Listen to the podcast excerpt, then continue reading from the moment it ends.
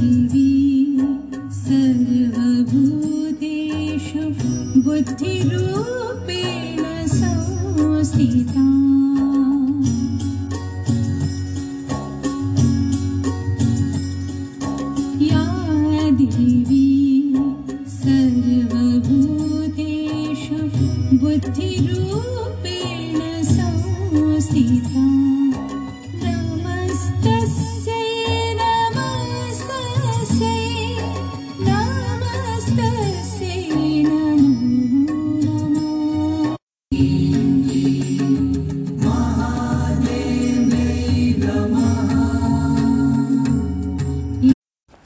नमस्कार मित्रों, बनारसी सिंह के पॉडकास्ट में आपका बहुत बहुत स्वागत है। आज दिन है 15 अक्टूबर 2021 का। शुक्रवार का दिन है, तारीख 15 अक्टूबर 2021 है। और आज दशहरा है। आप सभी को दशहरा पर्व की बहुत बहुत शुभकामनाएँ। दशहरा जो है वो नवरात्रि के आखिरी, यानी नवमी के दूसरे दिन पड़ता है। तो दशहरे, दशहरा जब आप मनाते हैं तो उसकी कहानी सबको पता है कि श्री रामचंद्र जी ने रावण का वध किया था, क्योंकि रावण ने माता सीता का हरण किया था और वो सीता जी को लौटा नहीं लाए थे।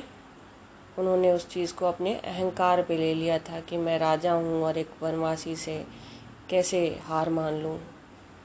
तो इस वजह से उनका जो है, उनकी मृत्यु हुई, उनके अहंकार के कारण, उनमें जो राजा होने के कारण जो विभिन्न प्रकार के अवगुण थे, उन्होंने उनको घेर लिया था और जिसकी वजह से जो उनका ज्ञान था, क्योंकि रावण एक ज्ञानी थे, एक ब्राह्मण थे, प्रकांड पंडित थे परंतु अहंकार ने और विभिन्न अवगुणों ने उनकी मति को हर लिया था और फिर उन्होंने सीता जी का हरण किया अपनी बहन सूर्पनखा के कहने पर और फिर उनका वनवासी श्री राम से युद्ध हुआ और उसमें वो मृत्यु को प्राप्त हुए असत्य पर हमेशा सत्य की विजय होती है।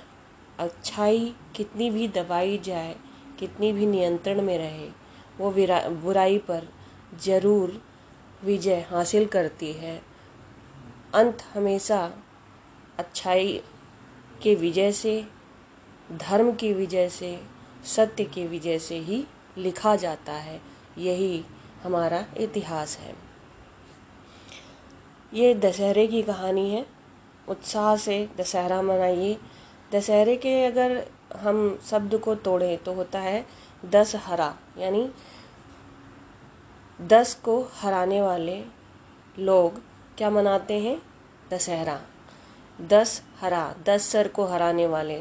दस सर क्या हैं? पहले त्रेता युग में जब राम और रावण का युद्ध हुआ तो दशहरा आरंभ हुआ।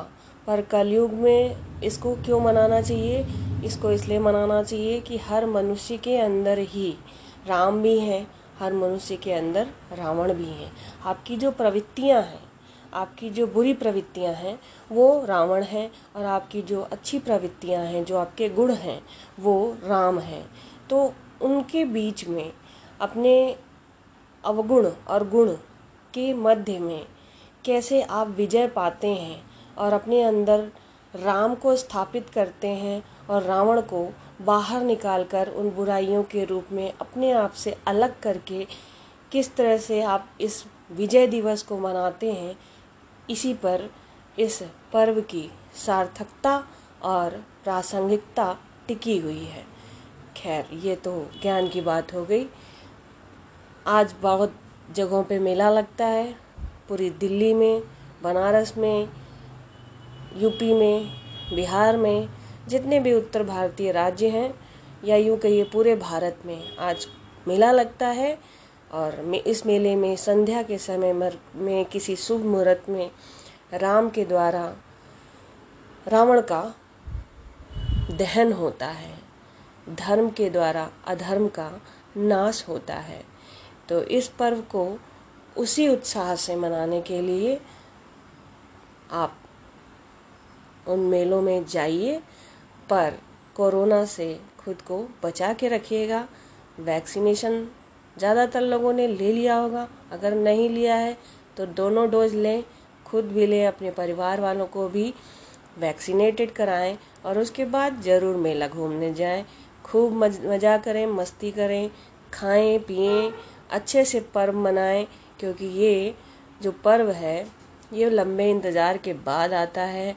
लगभग डेढ़ साल बाद ये इस बार इतनी भव्यता के साथ मनाया जा रहा है तो इसका हिस्सा आप ज़रूर बनिए। ये दशहरे के आप सभी को बहुत बहुत शुभकामनाएँ फिर से, और इसको एंजॉय करिए। मज़ा करिए। हम फिर मिलेंगे एक नई कहानी के साथ। ये कहानी होगी नवरात्रि से जुड़ी हुई।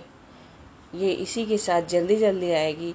और पिछले पंद्रह दिन से जो मैं ऑडियो नहीं भेज पाई, कहानियाँ नहीं सुना पाई, उसके लिए मुझे माफ़ कर दीजिएगा। परंतु किसी व्यस्तता के कारण आप तक ये कहानियाँ नहीं पहुँची। सभी को पता है कि कोई न कोई व्यस्तता, कोई न कोई समस्या, कोई न कोई आवश्यक काम हमारे जीवन में, हमारे मार्ग में आता रहता है।